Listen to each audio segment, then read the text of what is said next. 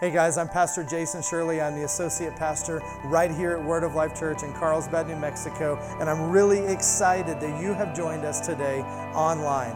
Just a couple of things. I want you to drop us a line if you're watching wherever in the world and let us know where you're watching from. We would love to hear from you. Second, if you want to partner with us today in a financial way, then you can give by texting 84321 and just text your amount, or you can go to our website, wolcarlsbad.com, and you can click the Give tab and give that way. The last thing today is that if you have any needs or anything like that that we can partner with you on, then drop us a line and send us that, and we're going to partner with you in prayer. I believe today is going to be a wonderful day. I want you to open up your heart to receive from the Word of God today, and always remember that God is madly in love with you. Let's get to the service. Praise God, praise God. We all are starting to get excited today, and uh, but you're going to have to do even better than that um, because I can tell you this that um, this message. Um, do, do, you want me to be honest, or do you want me to say the church thing? Um, what do y'all want? Do y'all? Okay. I didn't know. Um, I didn't know how we were going to be today. If we were going to try to be churchy, if we were going to be real. So. Um, Okay, so uh, so here's the real. Um, this message has been a struggle for me, and and I don't know why, because um, I'm never short on things to say, ever, and um, and this is an easy topic, right? You know, when when this topic was given to me, um, and uh, Pastor said, I, I, want you to do uh, weeks three and and four of our love series. Um, I thought, well, that's well, that's easy. There's a lot to talk about love. And um, so I had some ideas and had some thoughts, and it just wasn't working. It just wasn't coming together.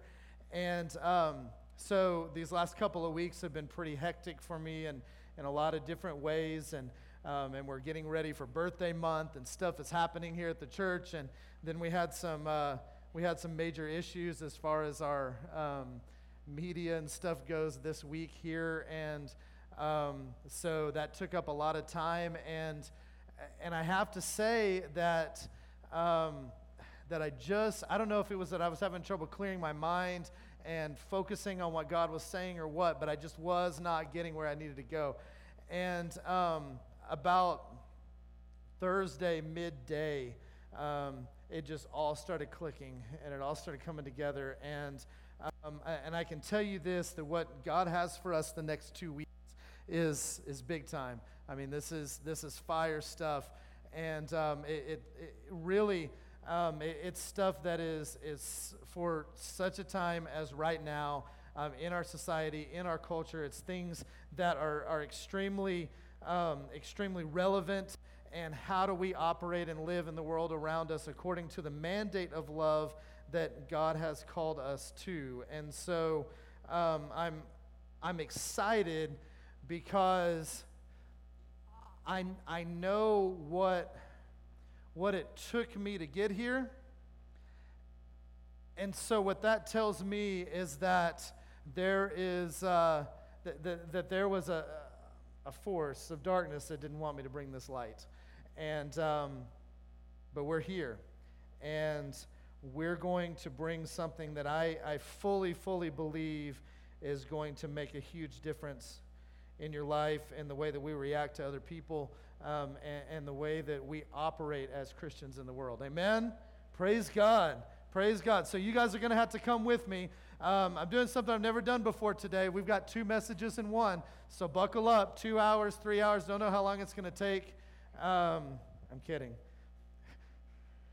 You guys okay? Sherry laughed. Um, I heard maybe a couple other chuckles. The, uh, the rest of you were like, oh my gosh, is he serious? Like, do we need a DoorDash? Or like, because I'm already a little hungry. Amen. So we've got uh, we've got about 35 minutes. All right. So here we go. Have you guys ever? Uh, and the bridge is staying in here today. The bridge is staying in once a month with us um, because we're the bridge is uh, our fourth through sixth grade, and the idea of the bridge is getting you ready for, for youth. And um, so, one service a month, Bridge is going to hang out with us in here, and that way you get a little taste that it's not all that bad. right? It's not that terrible sitting with your parents, hanging out a little bit, um, and getting, uh, getting a good dose of what God has for us. Amen? Right? Okay, all right. So, um, do, do you guys ever, have you ever gone to a restaurant and you get like really terrible service? Um, I don't know that I need you to raise your hand. I definitely don't need you to tell me what restaurant it was um, or anything like that, or if it was this weekend or not. Um, I, I don't know. But um, so Tiffany and I were in Lubbock. Um, I think the kids were with us, I don't remember. And um, so we're in Lubbock and uh, we're having breakfast in one of our favorite places to have breakfast in Lubbock. And um, we have this, this uh, waitress that is terrible. Um, and so we find out that, I mean, she's struggling. She looks like she's just so overwhelmed with this situation. And um, I mean, we're being nice, we're being polite, and um, but she is struggling. And then like one of the other one of the other uh, ladies came over and helped her a little bit and stuff. She's super young. And um, when we left, um, I just I, I, felt impressed, and Tiffany did too. And we, we're just kind of on this wavelength um, to to give her a really big tip. How many of you still tip good, even if it's terrible service? I don't want you to raise your hand. I mean, you can, you can, but I, I just I, I want to give you a little bit of perspective.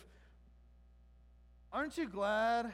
I mean, maybe you are in food service um, and, and, and you are wait staff, but if you're not, aren't you glad that your paycheck doesn't depend on your worst day? Okay, so um, I, I always try to, I, I, tip good no matter what. And, um, and sometimes if I have a terrible experience, I try to tip better.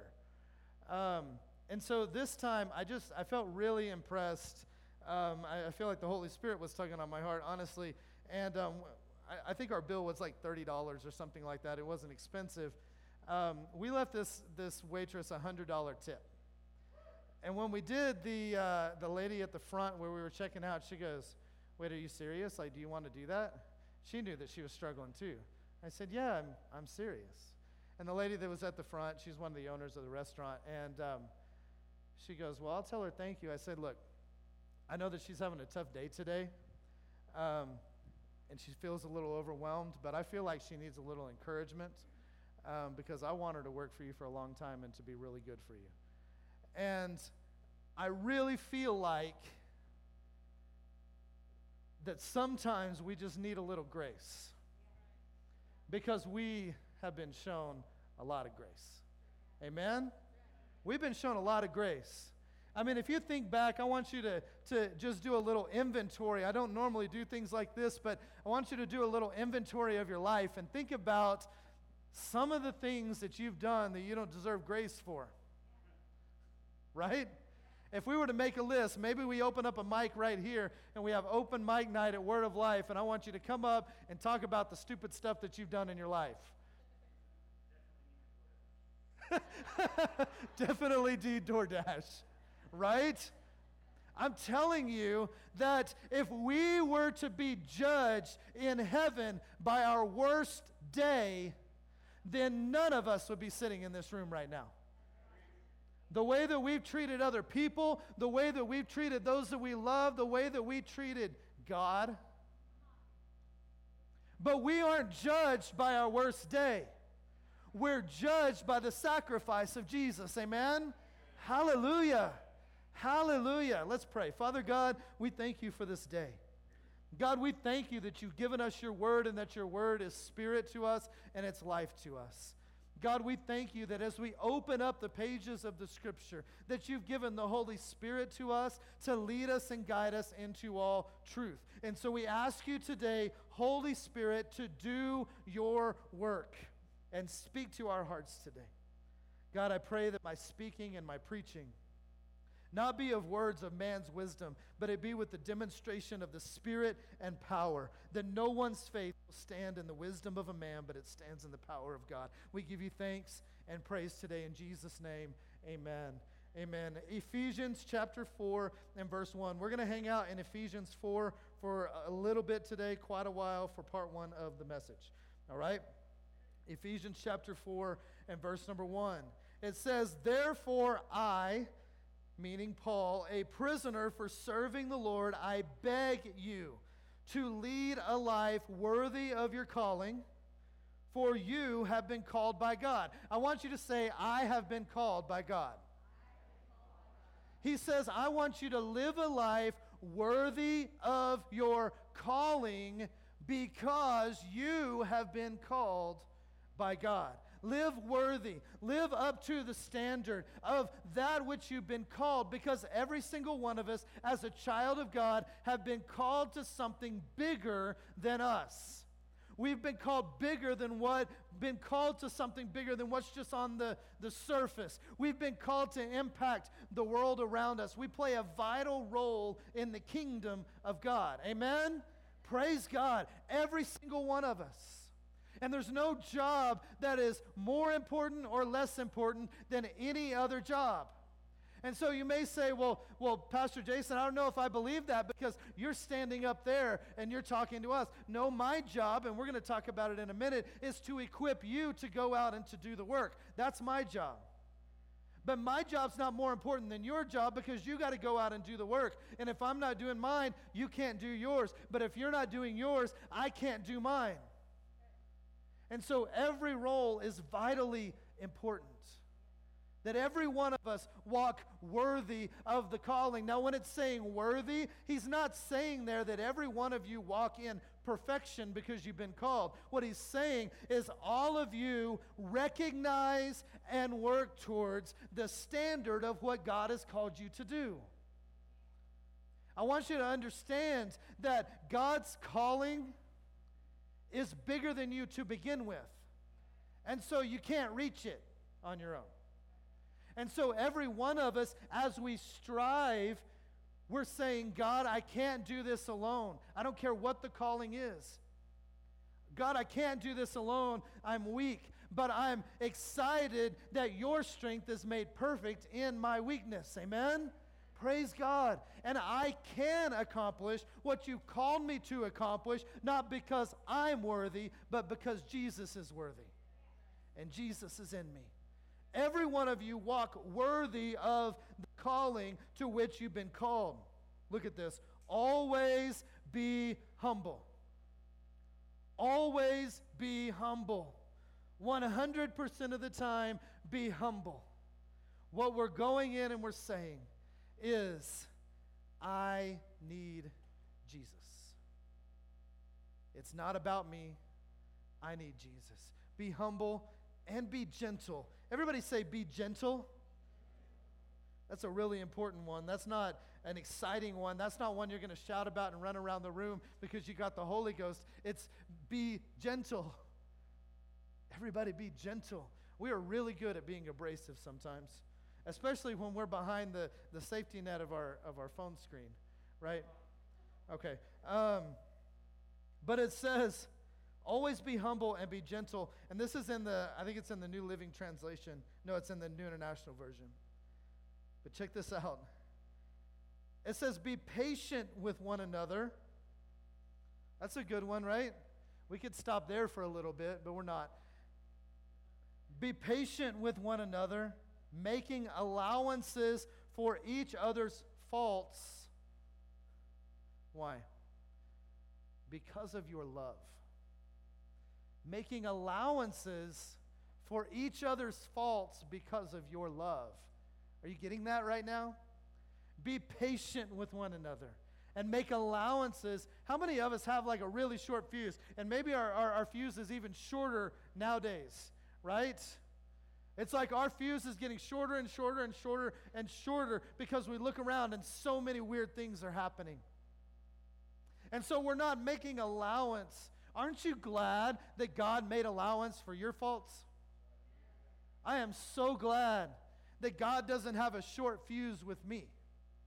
And because of my love, the Bible tells us, as pastors talked about the last couple of weeks, that God is love right? The very end of that passage in 1 Corinthians 13 that pastor's been preaching out of says, God is love. And love never fails. And that's what it says. It doesn't say God is love. That's in 1 John. But it says love never fails. And if God is love and love never fails, then we serve a perfect God that is always there and his faithfulness continues throughout every generation. God is love, and love never fails. And if that love is in us, then we ought to be patient with one another and allowing for their faults because of our love. That's the nature of God in us. It says, make every effort to keep yourself united. Say united. Make every effort to keep yourselves united in the Spirit, binding yourselves together with peace. I want you to ask yourself this Is the message that you see coming out of most Christians one that is uniting people together in peace? that's binding us together? Are we allowing for each other's faults because of our love? Or are we quick to be judgmental? Are we dividing because of our rhetoric? Are we exhibiting the nature of God? Or are we more concerned with our cause than the person? Today, we're going to talk about what it means to speak the truth in love. Because that word is thrown around, that phrase is thrown around all the time. Well, I'm just, I'm speaking the truth in love. But that phrase is in the context of unity in the scripture. This passage, it goes on to say, For there is one body and one spirit, just as you have been called to one glorious hope for the future. Let's skip down in Ephesians 4 to, to verse 11. And then it says, So Christ Himself, He gave the apostles, He gave the prophets, He gave the evangelists, He gave the pastors and the teachers. Sometimes in churchy words, you would hear that called the fivefold ministry gifts. He gave us the five ministry gifts in the church. Why? It says He gave us those to equip His people for works of service. That's in the New International Version. In the King James Version of the Bible, whatever you use, do what understand what makes you understand it. And I use many different ones, and I chose the NIV here because I like the words that it, that it says to explain this passage. But in the King James Bible, I like this one phrase where it says, to equip the saints for the work of the ministry. Because every one of us are ministers, because every one of us are called, and we need to walk worthy of the calling, which is how he starts off this, this chapter. But he says he gave us these five ministry gifts to equip his people for works of service so that the body of Christ may be built up until this is when we don't have to do it anymore. I want to ask you if you can see light at the end of the tunnel, okay? This is when we get to stop uh, building up the church, God's people, for the work of ministry. This is, this is when the job's over, okay?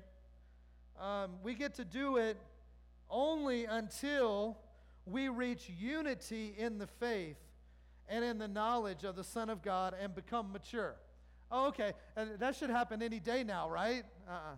No, we're not even close. We are not even close to that moment where we reach unity in the faith and maturity as the body of Christ. See, it's not just about me being mature either.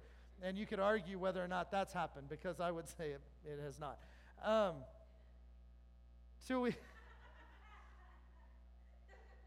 I told y'all to be loud, but I'm telling you, you don't have to be smart.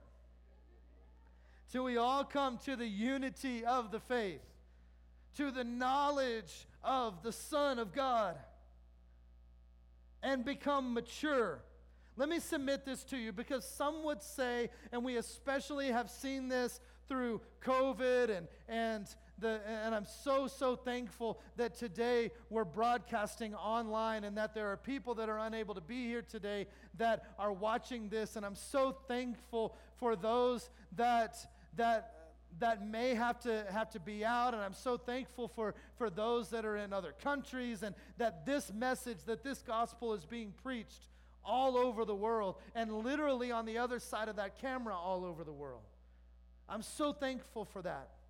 But unless you're sitting under the ministry consistently of the five ministry gifts some would say well i just I, I, get my i get my jesus on by just scrolling through instagram and i see the clips. I heard Steven Furtick pastor of elevation church you may have seen him online. He's maybe one of the most well-known online uh, pastors that there is but he also pastors a church. And Steven Furtick said in an interview that watching his clips on instagram is not going to give you spiritual maturity. He said, I'm not called to be a soundbite, I'm called to be a pastor.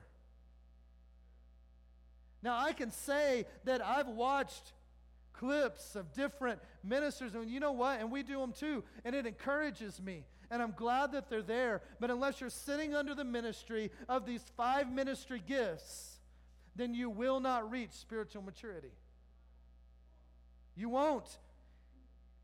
He says he gave us the apostle, the prophet, the evangelist, the pastor, and the teacher to equip his people for works of service so that the body of Christ may be. So we're, we're called to serve. Amen? We're called to serve.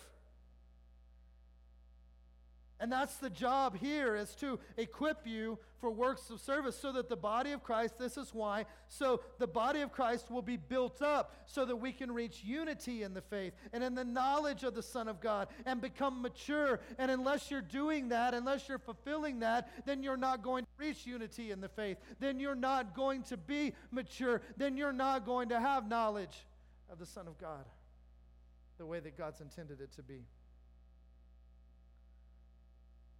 He says, attaining the whole measure of the fullness of Christ, and then, then, once we reach the stage of the knowledge of the Son of God, once we reach maturity, once we reach unity, then you'll no longer be infants tossed back and forth by the waves, and blown here and there by every wind of teaching, by the cunning craftiness of people and their deceitful scheming. Instead, speaking the truth in love, we will grow to become, in every respect, the mature body of him who is the head, and that is Christ. According to this passage right here, speaking the truth in love has one purpose.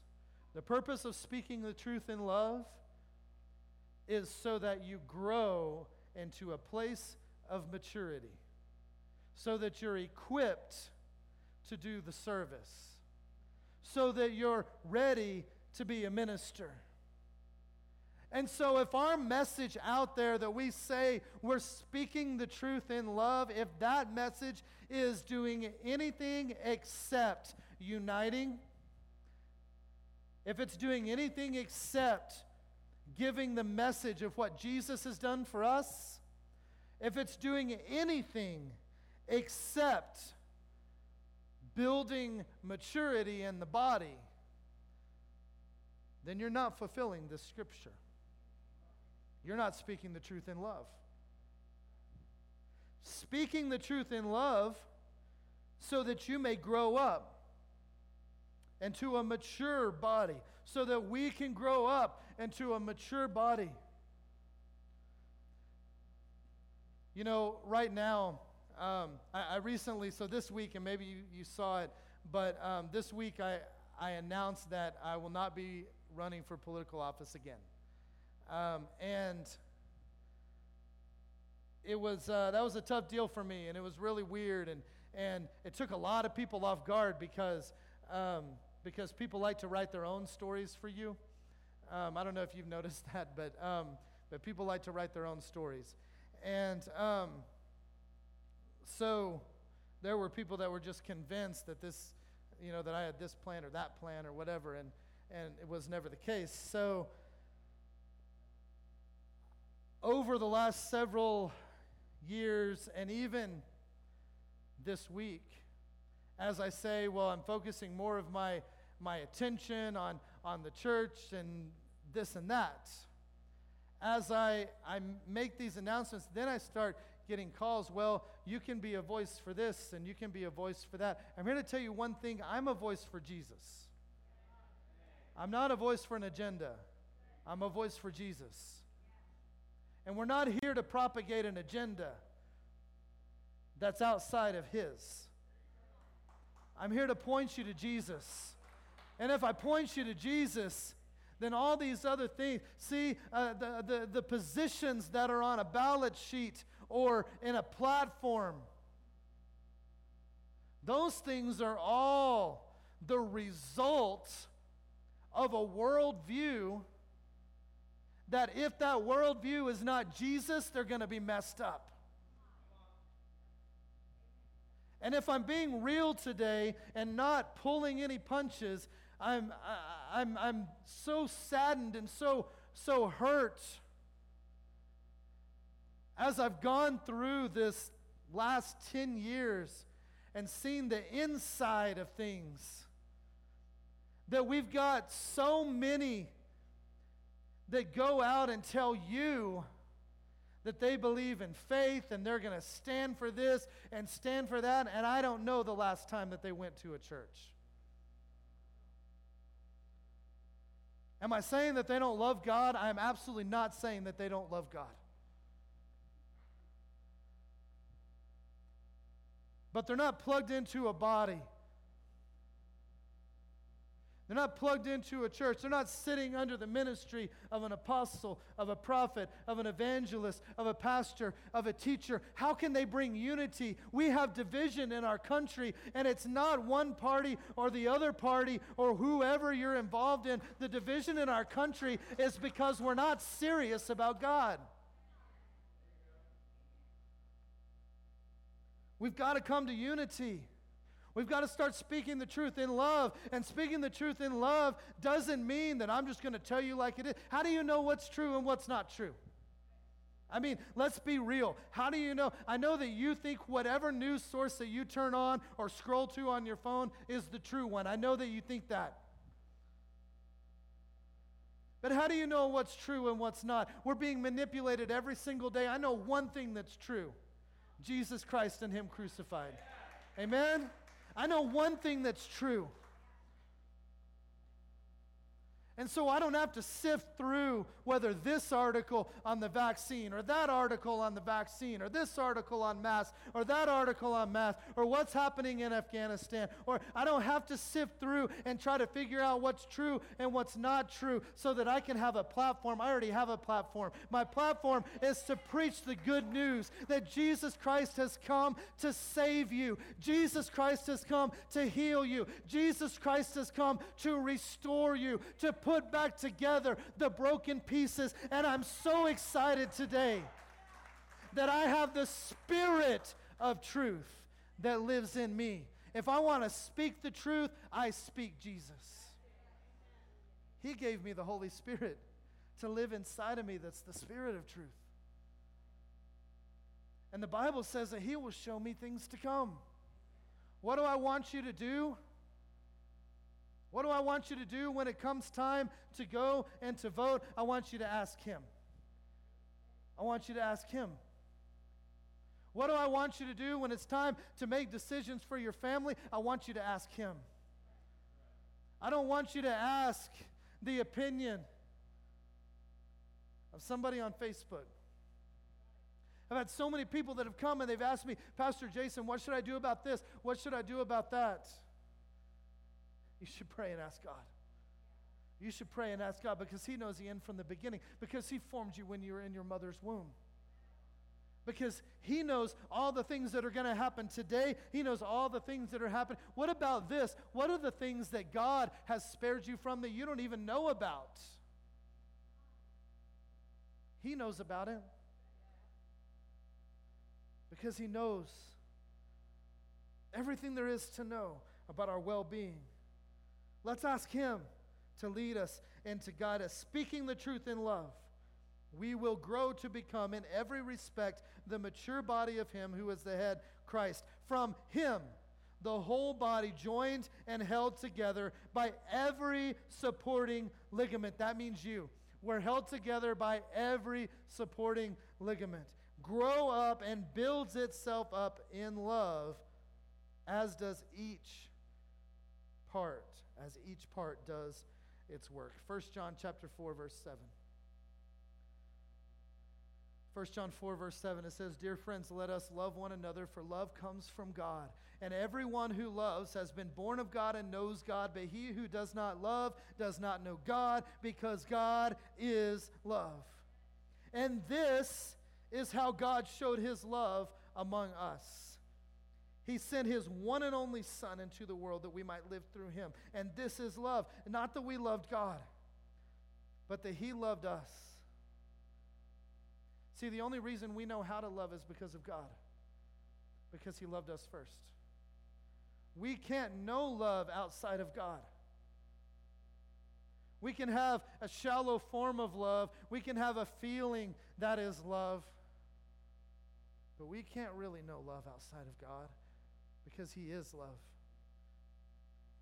It says here, herein is love. It's not that, that we love God, it's that God loved us and that He sent His Son as an atoning sacrifice for our sins. Dear friends, since God loved us, we ought to love one another. I would argue that what He's saying here is you ought to love one another in the same way that I've loved you. I'll never forget the day about 15 years ago that I asked God. Was, I was right up here. And I asked God to show me to love the way that He loves. And since then, my thinking has changed. God, show me to love the way that you love.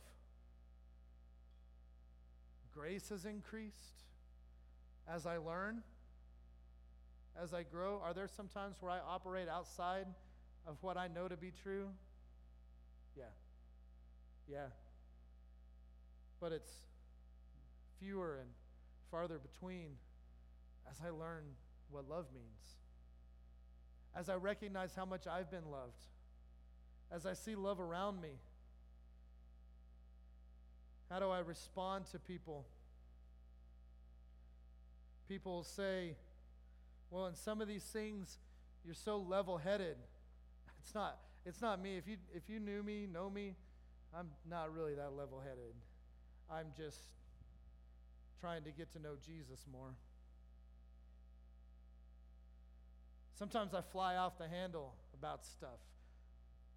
I know this may be a shock to some of you, but, but I tend to overreact sometimes. But Jesus in me causes me to be long suffering, right? Because love is patient, because love is kind. How do I speak the truth in love? I'm speaking only through a Jesus filter.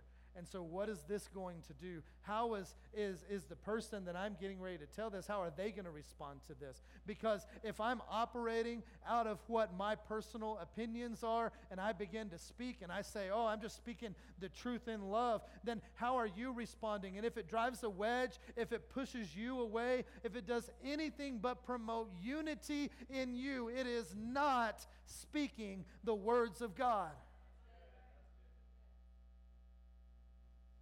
Speaking the truth in love. It goes on.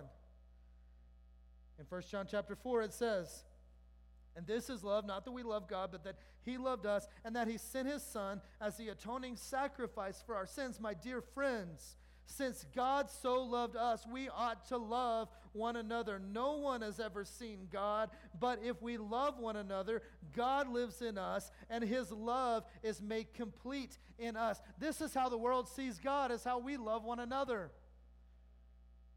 It breaks my heart to see what, what some people do representing my God because that's not a reputation of my God. That is not a true representation of who God is. Speaking the truth in love. This chapter closes this thought in verse 18 by saying, There is no fear in love, but perfect love drives out fear.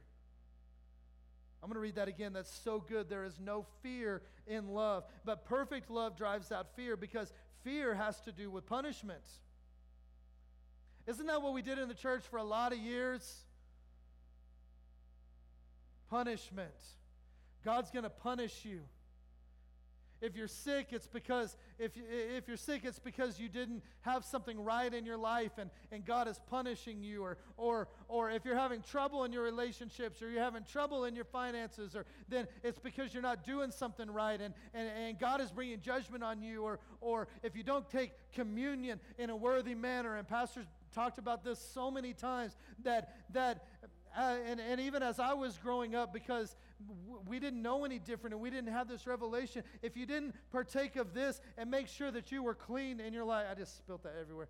Make sure that you are clean in your life and all that you're sin, then you're partaking of this in an unworthy manner, and the judgment of God is going to come on you. And we were scared to death. And what if I was committing a sin and the rapture happened just then? Then I'm going to go to hell because I'm separating myself from God. That is not the message of a loving God because there is no fear in love. Amen? Praise God. There is no fear in love, but perfect love drives out all fear. The one who fears is not made perfected in love. Church, we're spending a lot of our time propagating fear in the name of love. If you do this or you do that, then these consequences are going to come on you.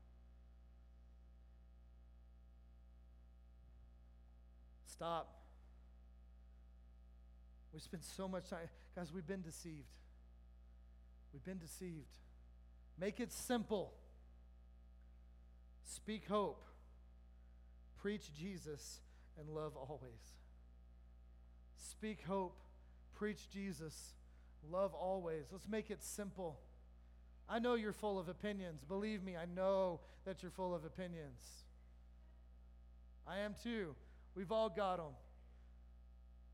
Well, let's make it simple. There are situations, circumstances, once you gain trust, this is what I found.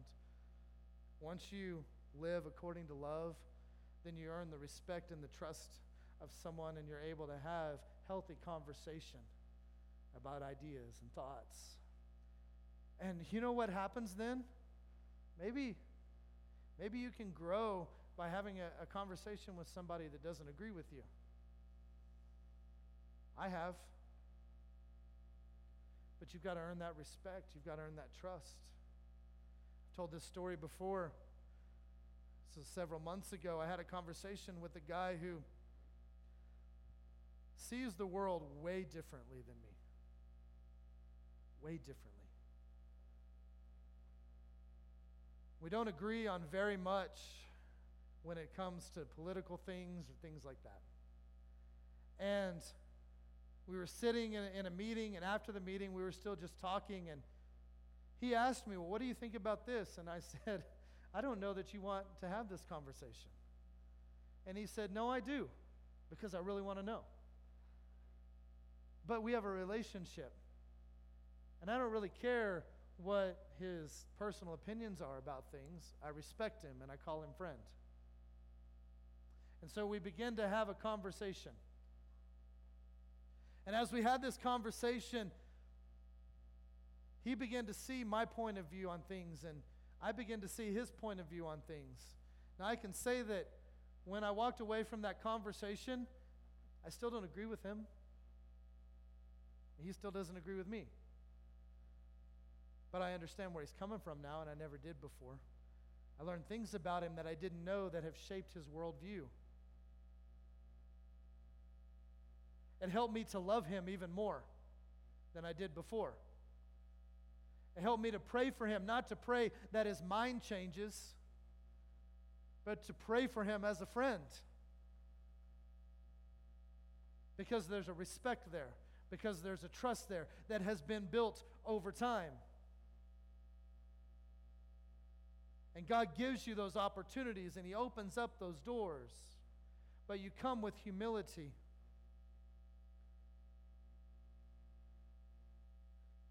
In Revelation chapter 12, verse 10, to touch on this super quick, it says, Then I heard a loud voice from heaven saying, Salvation and strength and the kingdom of our God and the power of his Christ has come. For the accuser of the brethren, who accused them before God night and day, has been cast out.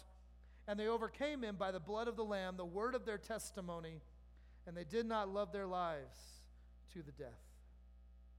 There are many in our Christian circles that have taken up the voice of the accuser rather than taken up the voice of the Redeemer. We're accusing our brethren of all kinds of things because of their ideals and their concepts and their, their worldviews. And, and we come out pointing the finger instead of saying, Can I, can I understand and can we learn to know Jesus together? So the question would be as we see things that are contrary to the scripture, because there are some things in the scripture that the Bible is very black and white about. And so as we come to those things, I know that there are some churches that you may go to that just focuses on those things all the time, on, on the things that, that the Bible says are wrong and the things that, that, that we, need to, we need to do in, cor- in, in accordance to live as a Christian. And so, what's our response to this? Are we watering down the gospel? And, and that's a criticism that I've heard that we're just watering down the gospel. And, and my argument number one would be that for years we've tried to tell people as the church how to live, and they still live the way that they want.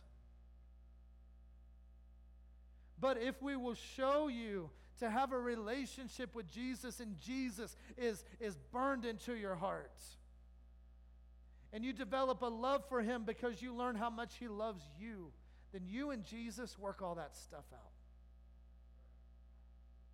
That doesn't have to be me. That's a lot of pressure on me, and I got my own stuff to worry about too because I'm kind of jacked up on a lot of days. And so I'm going to worry about me, and you worry about you. And I'm going to stand up here and I'm going to preach Jesus. And if I stand up here and I preach Jesus, then I pray that a love for Jesus, like you've never had before, is birthed in you. I pray that the passion to know Him burns hot in you. I pray that we can come to the unity of the faith. I pray that we can grow up into a perfect body of Christ. So I speak the truth in love. The scripture says, as you know the truth, the truth will set you free. So, how do we deal when we see behaviors, when we see ideals that are contrary to what we know in the scripture? Number one, I want you to write this down because I want you to live by these. How do we deal with these things? See, you don't have to blast it all over social media. You don't have to confront people. You don't have to alienate yourself. How do you deal with it? Number one, what did Paul say in the very beginning of Ephesians chapter 4? Always be humble and gentle. Number one, humility and gentleness. We come about it with humility and gentleness. See, here's the thing. Maybe I see an idea or a thought or a behavior in you that's contrary to what I know the scripture says. Nine times out of ten, the reason I see that so clearly is because I once had that. And so I can see it in you because I saw it in me, and God showed me, and He began to change me. But here's the thing I'm not perfect either. And so there's a behavior in me that maybe somebody else sees because God's helped them through it, because God's changed them. We come with humility. I want to have relationship. I want to have trust so we can sit down and we can talk about things. We can be honest and open with one another. What do I do? If I don't have relationship, I don't have a right to go and try and adjust your attitude. right? I don't have a relationship. I haven't earned that right in your life. But I'd like to try and earn it. How many people do you have on your Instagram likes? How many people follow you and your friends you're, you're friends with on Facebook? Have you earned that right in all of their lives? Some of you don't even know who are. Right? So why do we think we can speak into their life? Come with humility and gentleness. Number two, ask the Holy Spirit, the Spirit of truth, to guide you. How many times have you typed something and erased it and typed it and erased it? And let the Holy Spirit guide you. Number three, always, 100% of the time, point to Jesus. How do you deal with behaviors and ideals that you see contrary to the scripture? Approach with humility and gentleness. Ask the Holy Spirit to guide you in that situation. And number three, always, always, always point to Jesus. Always. Sometimes you just need to step out. I want to tell a story, and, I, and I'm not going to use specifics in this situation.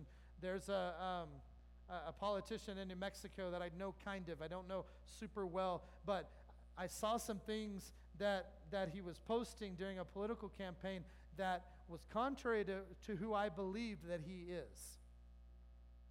And so I sent him a private message, and it took a lot. I labored over it, but I just really felt like the Holy Spirit was leading me to do this. And so I sent him a private message. First of all, I did not put him on blast in front of everyone, and I did not comment an ugly thing on his post.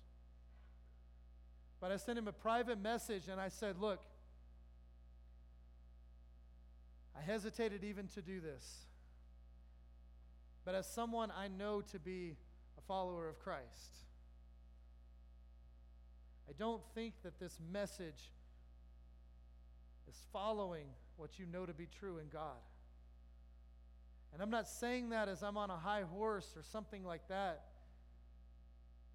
But I really believe that I was supposed to send this to you. And I said, You don't even, I, I said this in the message, you don't even have to respond to me.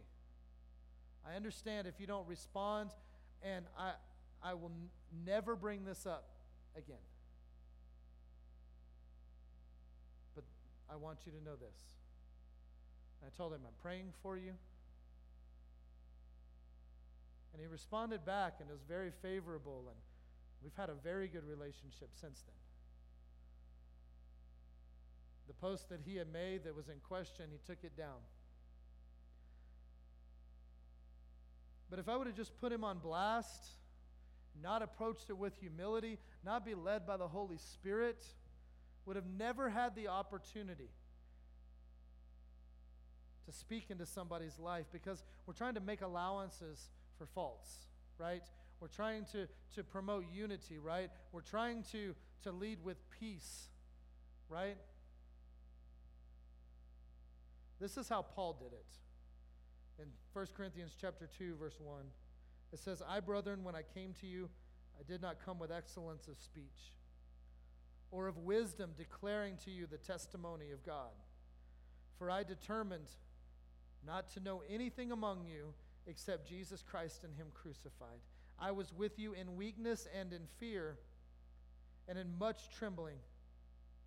And my speech and my preaching were not with persuasive words of human wisdom, but it was the demonstration of the Spirit and power, that your faith would not be in wisdom of men, but in the power of God. See, Paul, he said, I have a lot of opinions, but I'm not going to come with my opinions. I'm just going to come with Jesus. And if I come with Jesus and then I just let God do the work, then you're going to grow. That's my prayer. If you've noticed, when I pray, before I speak, that's my prayer. Because it's not about what I say, It's about the Holy Spirit revealing it to you. You could sit in here and listen to what I say, and it could do nothing for you. But if the Holy Spirit will reveal it to you in a way that shows you something in your life, that causes you to rise up, that encourages you, that causes you to adjust, if those things are happening in your life, then I have been successful at what God's called me to do, and that's point to Him. And so I'm going to invite the worship team to come up, and we're going to go to part two of the message. You're like, man, you're out of time. I know. This one is just a little longer than the first one. Kid. I'm going to take a moment. You can leave the lights up. I'm going to take a moment today and next week, and we're going to speak the truth in love. We're going to shift gears just a little bit here because I believe that sometimes we don't even know how to speak the truth in love. And part two of my struggle with this message was I knew I was supposed to do this. How do I do it? What do I need to do to speak the truth in love in a clear way? And so as they get going today, I'm going to pray. I don't want you to check out because this is still part of the message. This isn't prayer time. This isn't like the time where you just where the lights go out and you bow your head and you take a little nap. This isn't this isn't that. Father God, I pray today that as we speak, that as the word goes out of God, that you fill my mouth with your power, that your anointing rests on me.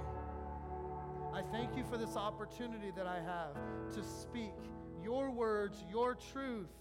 I don't take it lightly. And so, God, once again today, I pray that my speaking and my preaching not be of words of man's wisdom, but they be with the demonstration of the Spirit and of power. That no one's faith stands in the wisdom of man, but it stands in the power of God. In Jesus' name, everybody say it with me Amen.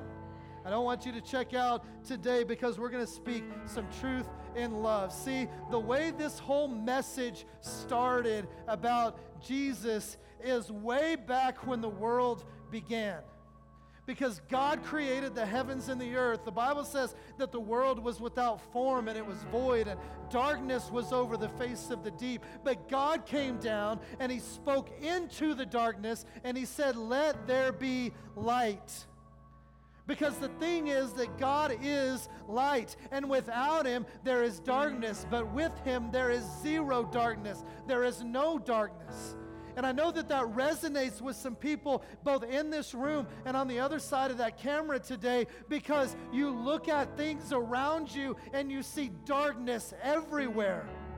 But God spoke into the darkness and He said, Let there be light, no more darkness. And so I believe today that this message, this message of truth, this message of love is lighting up the darkness in your life. Amen? And so God created the earth and then He created man, which was His most prized possession. And He formed man out of the dust of the earth. See, we were formed out of this earth and He breathed life into us. And as He breathed life into us, then man began to live and man began to breathe, and we were literally out of God because He breathed His life into us. And He formed us out of the dust of this earth. And then after we were formed and after we were made, He gave us dominion in this earth. He said, You are to rule, you are to subdue the earth because we were made from it. And there was light. See, but the enemy came. Just like the enemy comes to you and the enemy comes to me, the enemy came to Adam, the first man, and he began to tempt.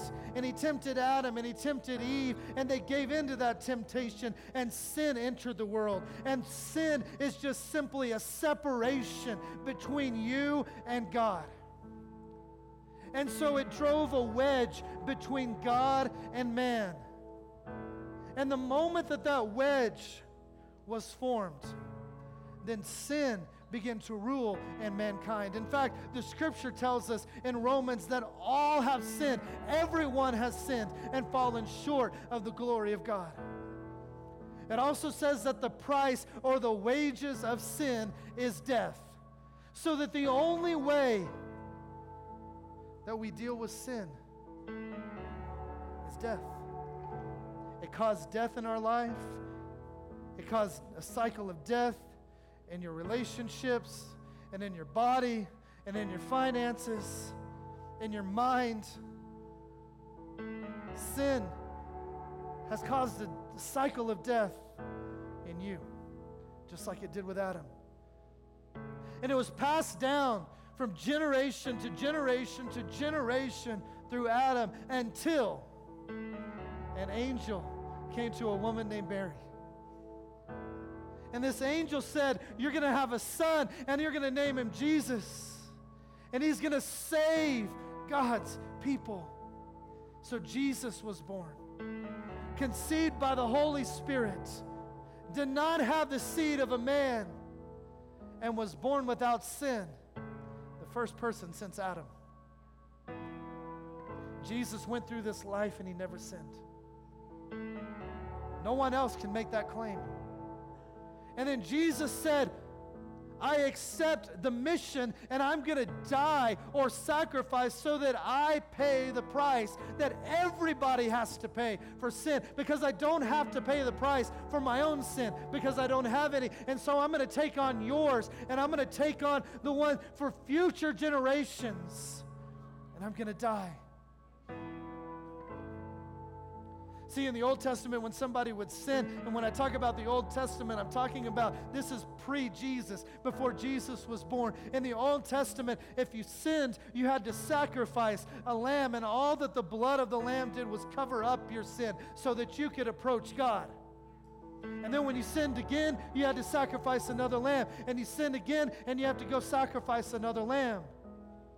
But when Jesus came, the Bible calls him the Lamb of God. See, what the physical lamb couldn't do, Jesus did forever because he washed away our sins with his blood.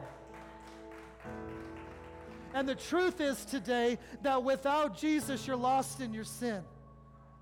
The truth is today that without Jesus, you're broken and you're never going to recover. But the gift of God that He's given to every single one of us today is life. It's life through Him. Jesus said in John chapter 14 and verse number 6 I am the way, I am the truth, I am the life. No one comes to God except through me. Some would say, man, well, he's just trying to be exclusive here. Jesus was not trying to be exclusive, he was being specific. This is the only way that you can get there. I don't want to lead you on and say that you may get there if you're good enough, that you may get there. The truth is that you will not get there, no matter how good you are, no matter how much you try to attain your right standing with God, you cannot and will not ever get there. But Jesus said, I have given you a way, and I'm knocking on the door of your heart. All I need you to do is answer.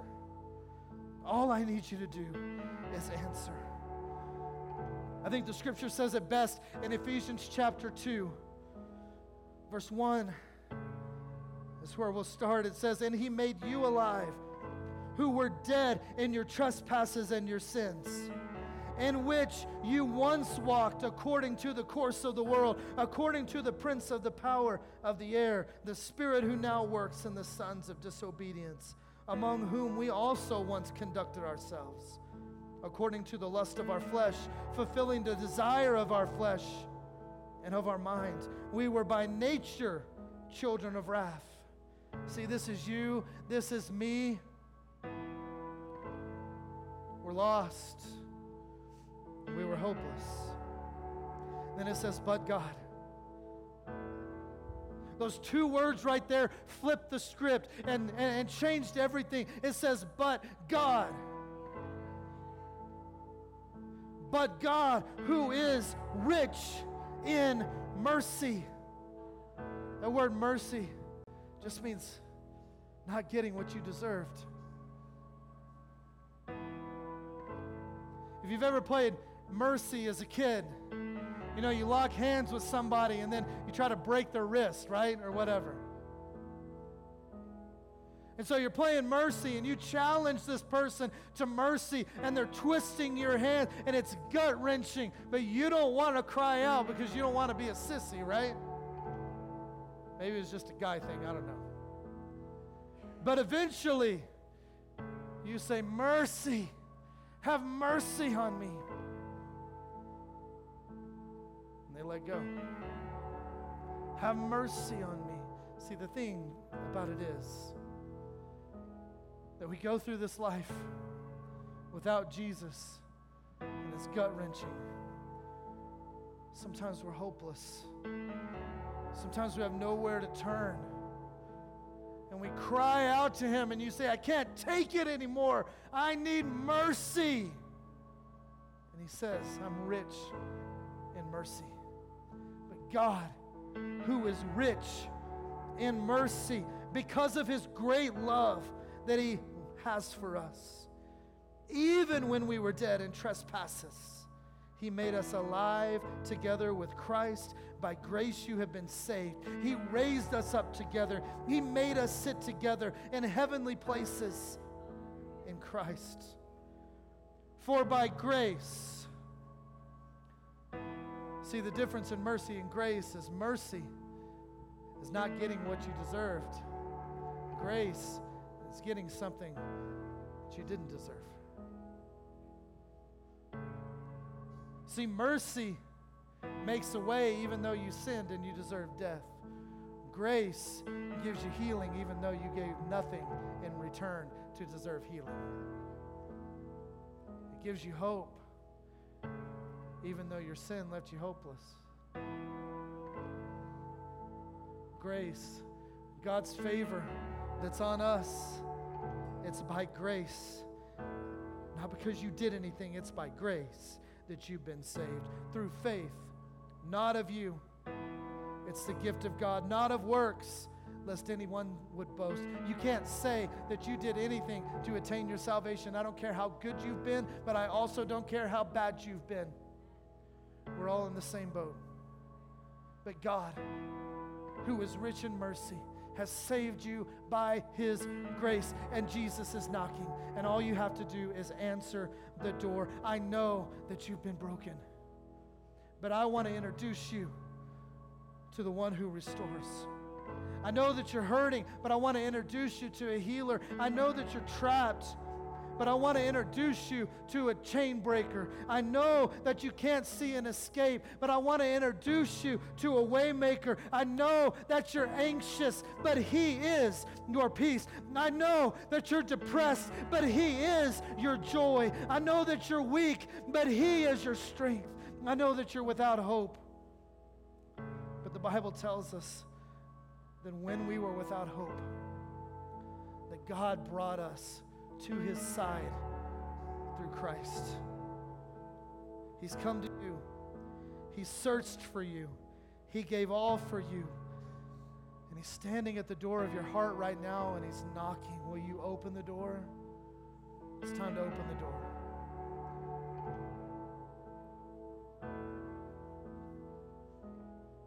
If you don't know Jesus today, I want you to open the door. Need Him. And that's really the requirement for you to say, Jesus, I need you. I need you. And I believe that you came to save me. And so, whether you're in this room or you're on the other side of the camera,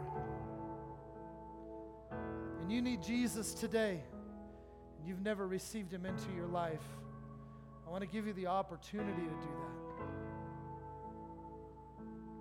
I'm going to say a prayer in just a minute. When I do, I want you to repeat it after me. And actually, I'm going to ask everyone to repeat it after me. Because I believe that no one should pray alone, but we join together as family.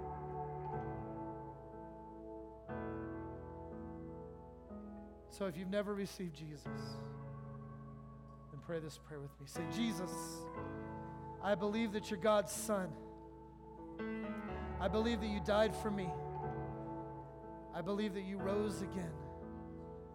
And I ask you to come into my life because I need you, because I can't do it on my own.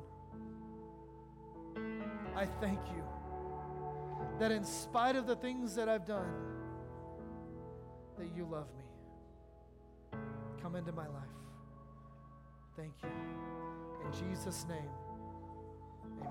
Thank you once again for joining us today online. We value you and we want to hear from you.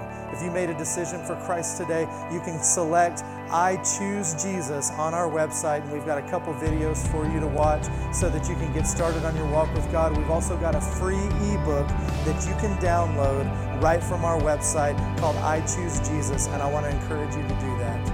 Once again, thank you for joining us, and remember that God is madly in love